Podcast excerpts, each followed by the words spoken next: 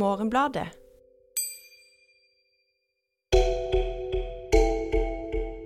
I Norge er vi stolte av at alle har tilgang på gratis utdanning og billig lån fra Lånekassa. Men på tross av de gode ordningene faller mange fra utdanningsløpet før de har oppnådd en grad, og står igjen med høy gjeld og år tapt i arbeidsinntekt. Aller høyest er frafallet fra master- og doktorgradsstudier. Og det er én faktor som mer enn noe annet kan forutsi om du vil fullføre eller ikke, og det er dine foreldres utdanningsnivå.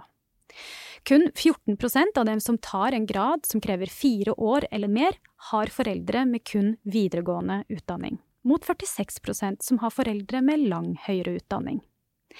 Tidligere i vinter skrev professor Jonas Kunst i Krono om førstegenerasjonsstudentenes altfor høye frafall, og en av de du straks skal få høre, professor i pandemistudier Sven Erik Mamelund, fulgte opp med å dele av sine erfaringer som akademiker fra arbeiderklassen.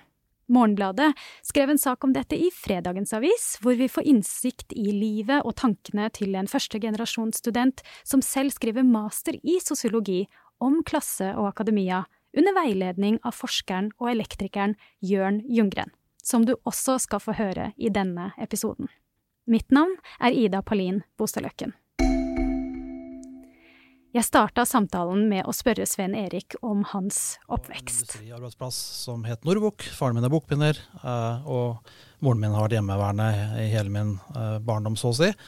Eh, så uh, det lå ikke helt i korta liksom, at jeg skulle gå uh, skoleveien, egentlig. Selv om de var opptatt av at jeg har gode karakterer, f.eks. Og syntes det var fint at jeg fikk, fikk gode karakterer, og, og, fikk også en premie liksom, for det. På 80-tallet fikk man en tier for en meget, meget godt, heter det. Det ville, ville kanskje vært en femmer i dag, da. Eh, så, uh, så, de stimulerte meg så, sånn sett, men, uh, men, på en måte at ingen i min familie ha, tok høyere utdanning. Min far kom fra sju, eller seks, så han hadde, hadde seks søsken. Ingen der tok høyere utdanning. På min mors side er det heller ikke noe høyere utdanning. og jeg var den eneste familien som gikk videre og gjorde det. Og ingen av naboene våre tok høyere utdanning, så vidt jeg vet. og veldig få egentlig i min klasse også endte opp med å gå videre på Eh, videregående skole og tok det som et allmennfag den gangen. Eller det heter vel studieforberedende nå i dag, da. Eh, så det, eh, og faren min han foreslo også heller ikke akademisk utdanning eller skoleutdanning i det hele tatt. Han syntes at det så ut som typografene på, på Nordbok, som det het på Gjøvik da, på den bokbinderiet der, hadde det veldig fint. De hadde høyere lønn og hadde mindre støyende arbeidsforhold osv. Og, så videre, og at det burde gå den veien. Og i samtale med rådgiver den gang eh, i 9. klasse, så hørte jeg ikke noe liksom, høylytte protester fra hans side eller andre om at dette ikke var en uh, vei jeg burde gå. Men derimot hadde jeg jo uh, var jeg blant de i klassen som hadde høyest karakterer så jeg hadde kanskje egentlig sett i ettertid, så tenker jeg litt på det. at det er Rart han ikke sa det, men Svenk, du har jo også veldig høye karakterer, så du bør gå skoleveien. Men det gjorde han ikke, sånn som jeg husker det. Og hva med deg da, Jørn? Hva, fortell om din reise. Hvor kommer du fra? Eh, ja, det er vel ikke helt tilfeldig at uh, tenker jeg kanskje at både Svein Erik og jeg er opptatt av ulikhet. da. Eh, så nei, jeg er jo også, hva skal jeg si, har en familie som er hvor det ikke er noen som har høyere utdanning. Og at jeg var den første som gjorde det. Men jeg gikk først blei elektriker, og så hadde jeg lyst til å prøve noe annet, og så balla det på seg Eh, år etter år, egentlig. Og så sitter jeg her nå, da. Jeg har alltid surra ganske mye. Eh, eh, sånn at det er ikke så verst at jeg egentlig har klart å liksom, At jeg fullførte hele det sosiologiløpet til slutt. Men jeg fullførte jo det, dette faget. Jeg har fagbrev, så, og jeg er stolt av det. Så det som jeg syns var mest påfallende, var hvor mange av mine kolleger som spurte meg om tips til å skaffe håndverkere eller andre. For det eh, Det er morsomt. Denne her kronikken, eh, Sven Erik, der peker du jo på eh, en del ubehagelige opplevelser. Sånt som du lurer litt på om kan ha noe med å gjøre at ikke du har knekt alle kodene i den klassen du nå befinner deg i, som er middelklasse, eh, det akademiske feltet, liksom. Hvorfor kjente du på et behov for å skrive den kronikken og peke på disse tinga? Ja, Jørn var jo inne på det. Det er klart at det, det er vanskelig å liksom komme unna det at uh, vi kjenner på det fordi vi, vi har hatt liksom, hva skal jeg si for noe, skoen på, på, på, føttene. Så man har kjent liksom hvor det har, har gjort litt vondt. Det har vært litt sårt. Jeg kan ta et eksempel på en måte nå etter at jeg har blitt professor. De siste to årene har jeg vært veldig mye i media. Nå vet jeg at liksom, det er ikke bra å være mye i media i det hele tatt i, i, som akademiker, vil noen mene. Jeg tror liksom det også egentlig er en sånn type kode som er uuttalt. Men liksom det å være altfor mye i media, det er ikke helt bra, liksom. Da sitter du på en måte Da er du ofte en for dårlig forsker, eh, og du på en måte har egentlig noe skjule og, og kompensere for, da. Så jeg fikk faktisk i fjor et sånt spørsmål eh, bare over lunsjbordet om jeg liksom eh, Hvorfor er du så mye i, media? Trenger du å kompensere for et annet som du mangler?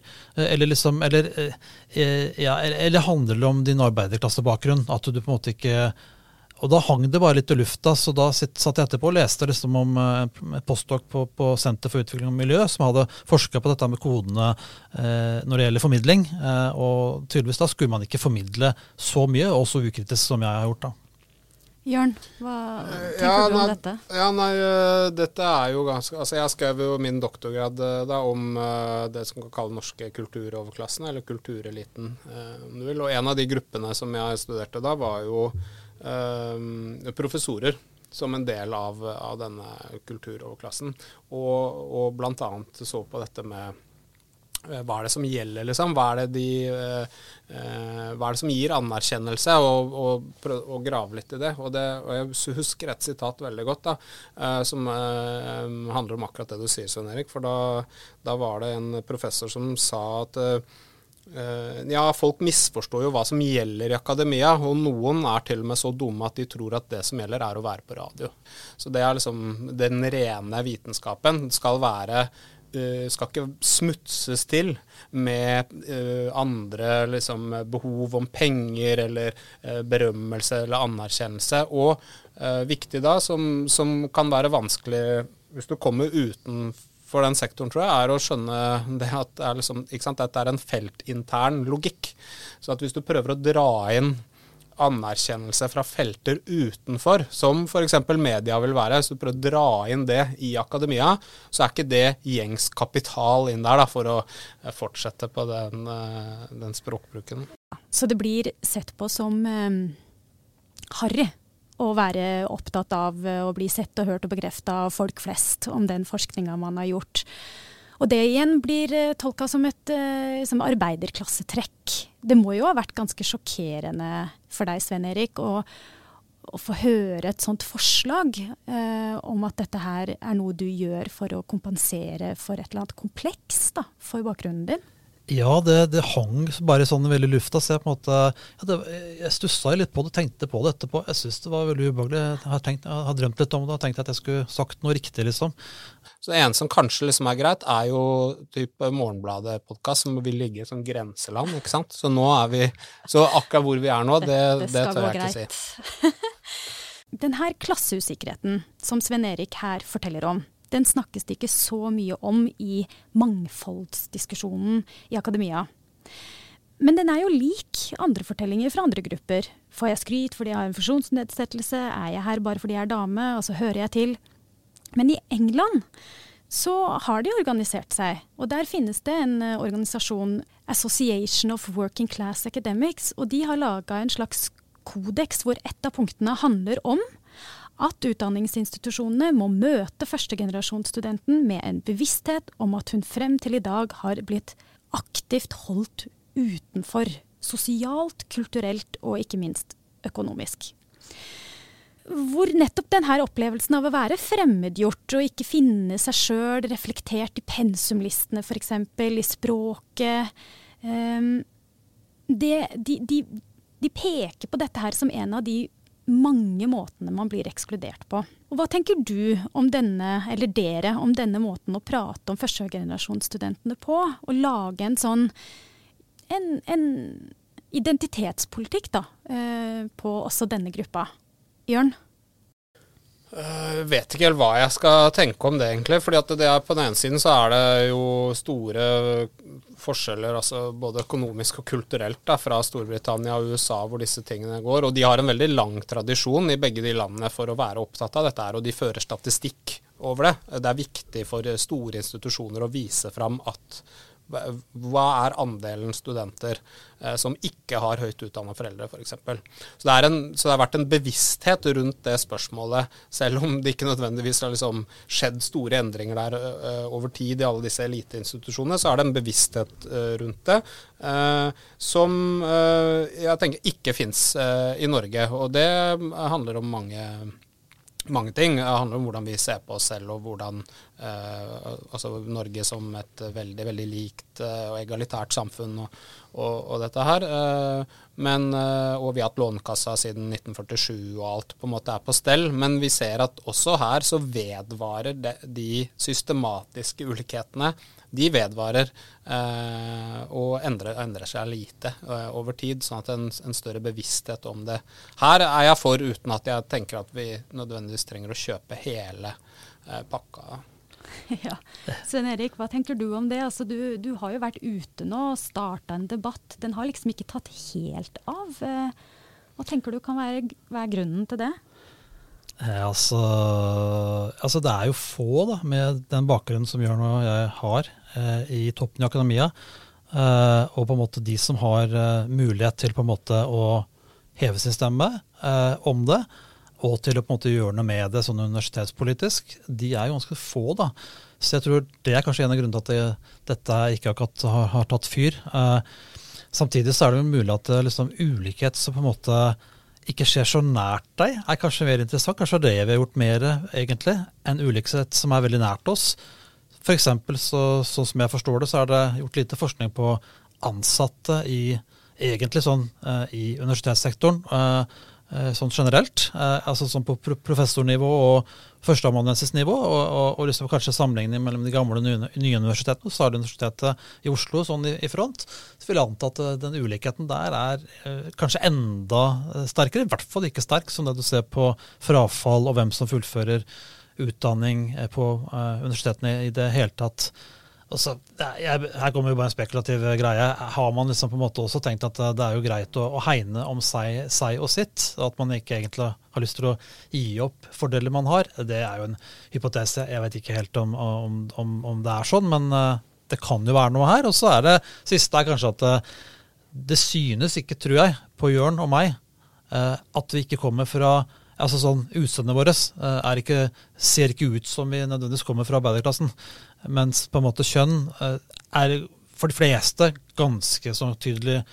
Bjørn Jørn har skjegg her, og jeg, jeg syns det ser ut som at han antakeligvis er mann. da. Ser ut som uh, og, sant? Også du, sant? Det, er lett, det, er litt lettere da, å kunne identifisere kjønn, og, og, også på en måte hudfarge eller liksom bakgrunn sånn sett. Men arbeiderklassebakgrunn er usynlig, så kanskje det også har noe å si. Har sosiologen noe innspill her? Ja, vi, vi, vi, vet litt. da, Det er ikke gjort noe spesielt mye forskning eh, på det der. og, og fordi at jeg tenker at Foreløpig så har det kanskje ikke vært så stor interesse for den forskningen heller.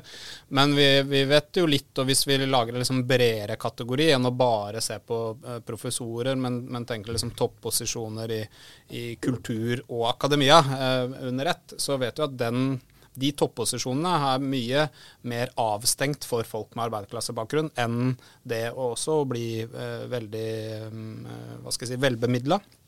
Hvilke eh, mekanismer er det denne avstenginga består av i egalitære Norge? Nei, på, altså Én ting handler jo om eh, altså, en, en utestengelse. Jeg tror, jeg tror ikke det, hovedmekanismen ligger der i en sånn aktiv, planlagt Uh, hva skal jeg si, men, men jeg tror Svein Erik er inne på det også når du sier at dette er, det er ikke et tema. Uh, og, og, man er på en måte tilfreds med de tingene. Men kanskje viktigere, og det er jo en sentral komponent her, er jo at folk med uh, arbeiderklassebakgrunn kanskje ikke så veldig ønsker seg til akademia. Og det er når, hvis man ønsker seg det, som vi ser, så, så konsekvent jo høyere opp i, i hierarkiet, jo større blir frafallet Eh, altså det klassespesifikke frafallet oppover. Så at du skal både ha, på en måte, som du var inne på innledningsvis, det kulturelle eh, Du må liksom skjønne det kulturelle, hva er det som skjer her? Hva, eh, og du trenger informasjon om utdanningssystemet og ulike veier eh, og sånn. Og så er det det økonomiske, at det er risiko eh, å gå på noe som er usikkert utfall. Så alt det taler også for at det er kanskje ikke liksom den mest attraktive veien å ta også, da. Mm. Altså Den siste tida har jeg brukt litt tid på å lese essays eh, forfatta av førstegenerasjonsstudenter fra England som eh, har endt opp som forskere. Og de forteller nettopp om hvor dyrt det er å være midlertidig ansatt, hvor dyrt det er å vie masse tid til å være med på seminarer og konferanser. Og en av de nevnte at uh, hvis, hvis, jeg sier at jeg er blakk blant akademikervenner, så betyr det bare at det på brukskonto. Mens hvis uh, hun forteller at hun er blakk hjemme, så betyr det at hun må låne 200 kroner. Altså det er Eh, jeg syns jo det høres veldig lærerikt ut da, å, å, ha den muligheten til å bevege seg mellom eh, så ulike sfærer. Jeg ser eh, mangfolds, mangfoldsargumentet her. ikke sant? At eh, dette her er jo viktige erfaringer å ha i sirkulasjon i akademia. Men her i Norge så gjør vi jo på mange måter alt vi kan. Vil i hvert fall mange mene. Eh, det, er i hvert fall ikke noe økonomisk hindring å studere i Norge. Og, og doktorgraden får du jo betalt for. Og vi må jo ikke glemme heller at vi behøver jo typografene, elektrikerne, pandemiforskerne. Alle skal jo ikke havne i akademia. Eh, det er ikke en bra ting. Så hva mer kan man gjøre? Du Sven Erik eh, f.eks., du er jo et eh, levende bevis på at man får det til hvis man virkelig vil. Kan man ikke liksom bare si at dette får holde? Eh, så hvis man skal tro på det, da, eh, at det er slik at f.eks. Eh, studentene blir tatt imot på en bedre måte hvis det er mangfold i staben, altså blant de ansatte. Hvis man skal tro at på en måte de da skal kunne kjenne seg igjen og på en måte kunne gjennomføre på en god måte og, og få dette til så man får redusert frafallet. må og at kanskje Jørn og jeg har eh, litt andre perspektiver, sånn at man på en måte kanskje kan få fram i vår forskning også eh, eh, andre typer perspektiver, så kan jo det være bra. Det er i hvert fall en hypotese kanskje om at det skal være bra for forskningen òg. Og kanskje også, nå sitter vi her og formidler, eh, og at det også da på en måte er andre perspektiver som kommer fram. Eh, og kanskje så er det også en idé om at eh, mangfold i seg sjøl skal være bra for arbeidsmiljøet og arbeidsplassen. Da. Ehm, eh, så ja, det er mange i hvert fall ideer eh, her om at det skal kunne være bra. da. Mm. Jørn, er det, er det, sånn at det vil bety noe for arbeiderklassestudenten å møte på en arbeiderklasse? Jeg, jeg, tror, ja, jeg, jeg, tror, det betyr noe å møte folk som ligner på seg sjøl kulturelt, da, for å føle seg tryggere og Uh, og alt sånt noe. Men uh, jeg tror altså Det er jo ikke sånn at uh, Svein Erik og jeg er uh, aleine her. Det fins jo mange. Og, de som, men, og det, dette blir jo gjerne et tema også når man møtes liksom sosialt. Og, og, og ja, så, ja, Foreldra mine var jo ikke sånn. Og spesielt sosiologi så tror jeg det er jo ofte litt sånn Jeg tror ikke jeg hadde studert så veldig lenge før man satt på nachspiel og spurte hva, hva er det foreldra dine driver med. Uh, sånn at man er klar over disse tingene uh, tidlig. Men uh, er, det, er, det, et spørsmål du kjenner igjen, Svein Erik, å bli spurt om det? Ja, absolutt. Altså, jeg satt også på et nachspiel tidlig på 90-tallet og ble spurt Jeg hadde greid å skaffe meg sommerjobb i forskningsbransjen, faktisk, ved siden av studiet. Og da ble jeg spurt ja, men hvordan har du greid å få jobb her i den bransjen? Du har ingen foreldre her. ja, den personen skal eh, ha for eh, ærligheten. Jørn, hva, hva, tenker du da om argumenter for et større klassemangfold i eh, akademia?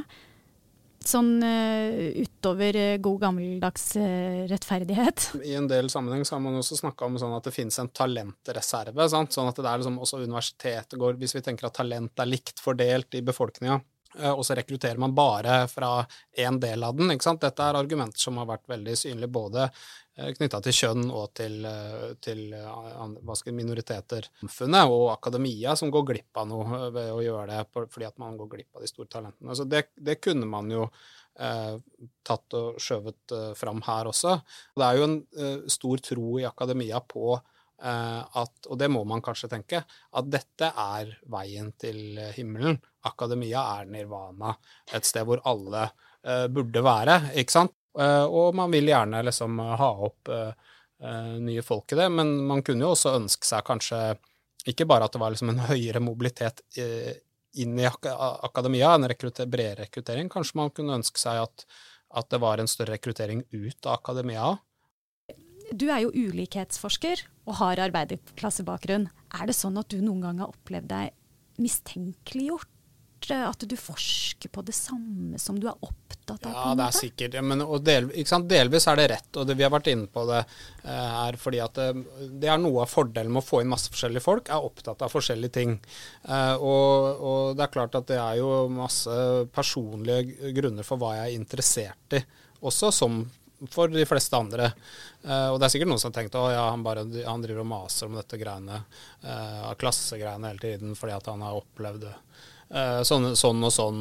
og sånn er det for mange, men, men faren ved det er jo hvis man begynner å blande Eh, det finnes masse faglig her, og det finnes noen personlige beretninger. Og så er det det politiske, det aktivistiske i det, som jeg tenker er Faren er eh, Alle perspektivene eller alle liksom, fremgangsmåtene er viktig, men, men, faren er hvis man blir liksom, dratt over eh, i at det bare blir eh, en sånn type ja, nå skal jeg få inn liksom, Jeg vil ha 90 eh, arbeiderklassestudenter inn på sosiologi på, på UiO.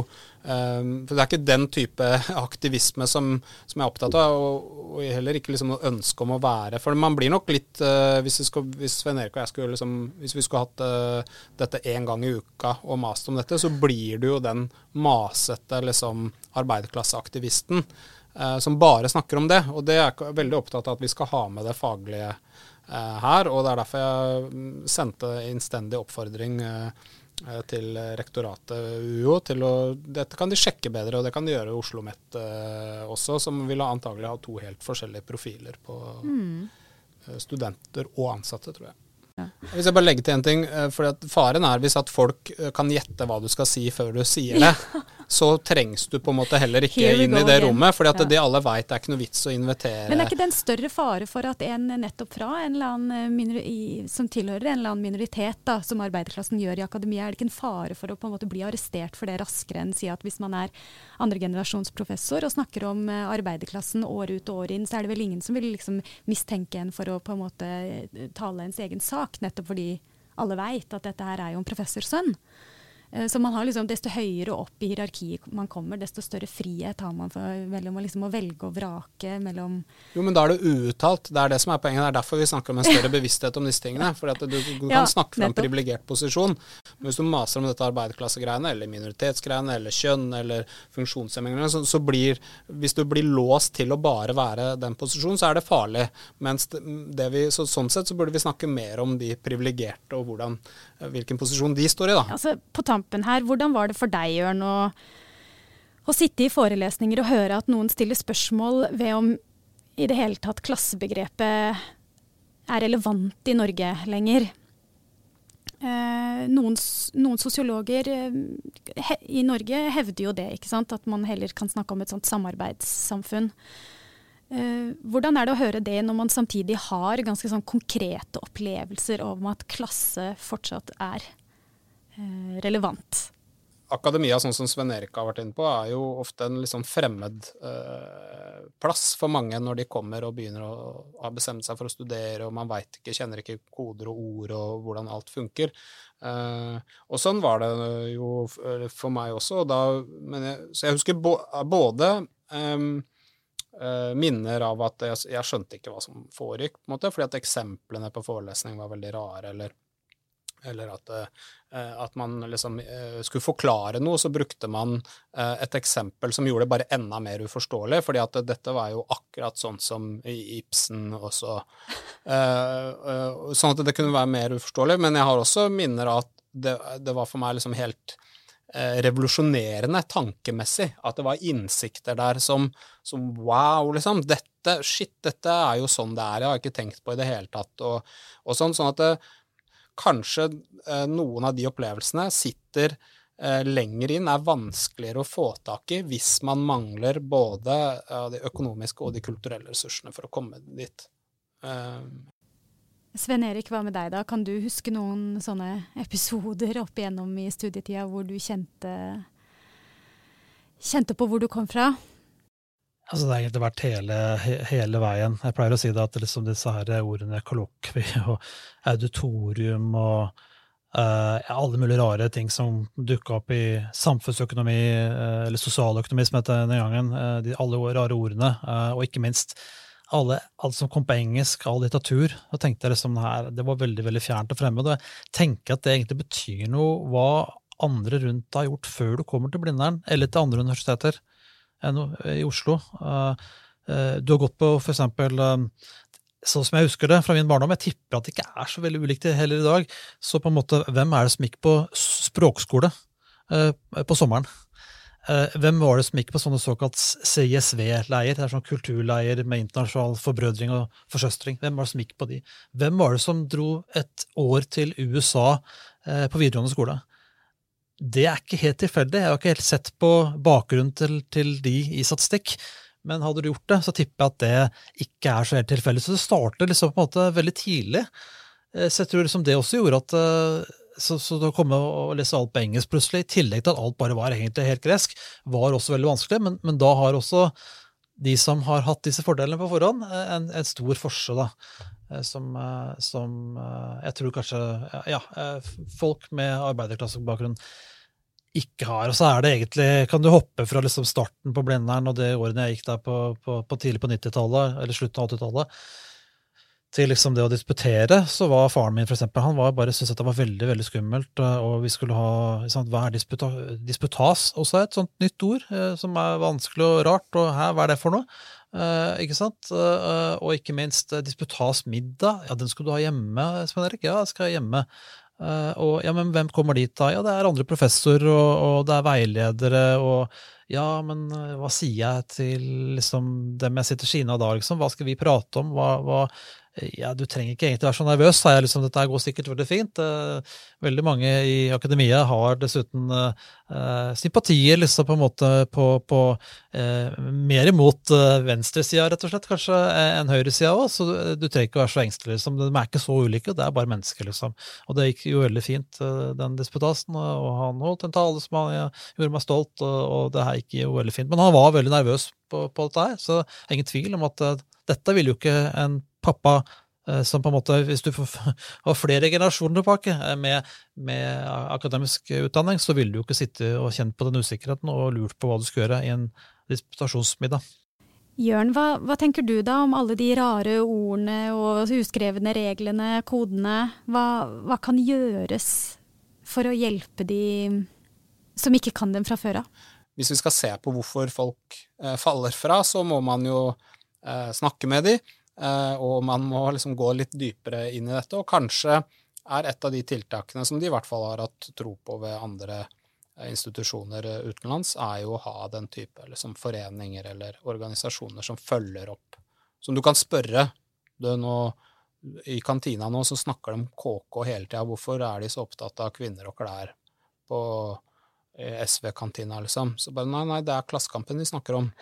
Altså, det er, det er den type skjønner du? Altså det, er, det, er, det, er, den type banale ting også som kan kanskje gjøre at de, eh, de gode liksom, lærings- og dannelsesopplevelsene sitter lengre inne. Da. For akademia er jo også et eh, liksom, utrolig flott sted. Det ligger jo masse liksom, gull her. Mm. Så Det krever liksom at man slapper av og ha, kan ha det gøy med det, og den der selvfølgeligheten man tar plass i et felt, gjør jo også at man kan nyte mer av alt det har å tilby, hvis ikke man går rundt og er selvbevisst eh, store deler av tida òg, ikke sant? At det krever en viss sånn selvtillit, da, som sikkert, eh, hvis man kommer fra akademikerbakgrunn, så, så er man kanskje ikke i like stor grad opptatt av å bevise at man har en plass der òg, da.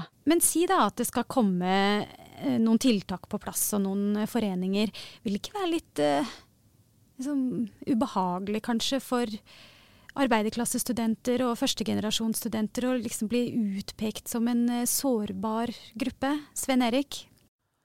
Altså, jeg så at det var noen som mente at, at, eh, at det kunne medføre stigma liksom, i, i såkalt å stå fram og bruke egen personlig historie. Eh, jeg har ikke tenkt at det, det er noe stigma for min del.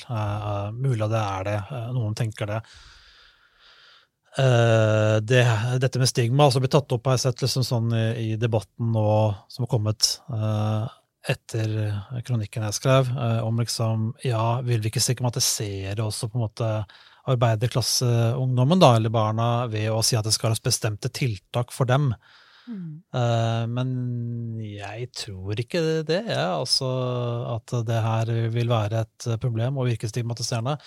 Eh, jeg tenker i tillegg til på en måte Er det kanskje noen regionale forskjeller også, uh, egentlig, i Norge? Altså at det er mulig at dette her Jeg har fått en god del kommentarer etter kronikken og etter intervjuet jeg gjorde i Dagsavisen, og, som tyder på at det kanskje Ja, ja, men oppe i Trondheim og i Bergen så har ikke vi helt følt dette det samme, og, og kanskje dette her er noe som gjelder at det, Universitetet i Oslo er faktisk liksom på en måte toppuniversitetet i, i landskapet i Norge.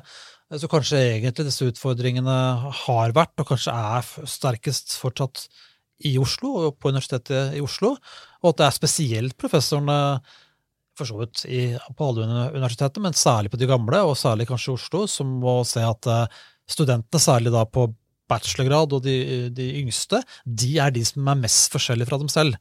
Mens så fort de kommer opp på master'nivå og doktorgradsnivå, så ligner de mer og mer og mer på seg selv. Uh, og da er på en måte liksom disse integreringsgreiene og sånn kanskje ikke like viktig. Så tror jeg liksom det, er de, det er de yngste i møte med professorstanden.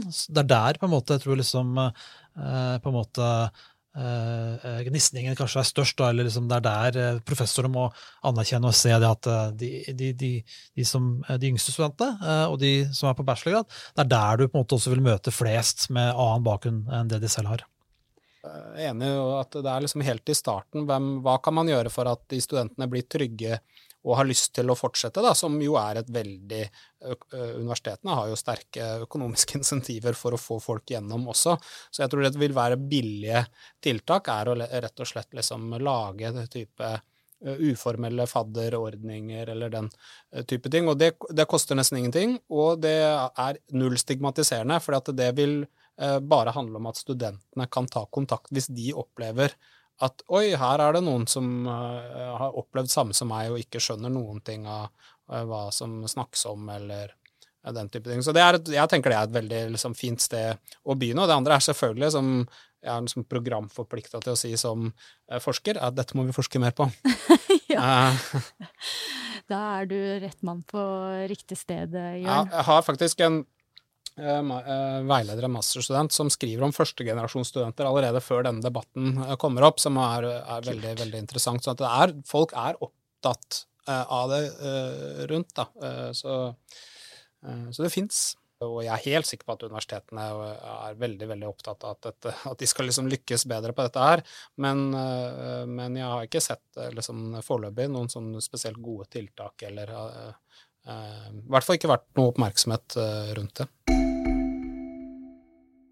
Og det var det vi rakk denne gang. Tusen takk til ulikhetsforsker ved Oslo OsloMet Jørn Ljunggren og professor i pandemistudier også ved Oslo OsloMet Sven Erik Mamelund. Mitt navn er fortsatt Ida Paulin Bostadløkken, og vi høres igjen neste uke. Vil du lese om masterstudenten Jørn Ljunggren nevnte, og mer om klasse og akademia, så kan jo du tegne deg et abonnement på morgenbladet.no podkast. Der finner du et tilbud på fire uker papir og digital avis for kun 50 kroner.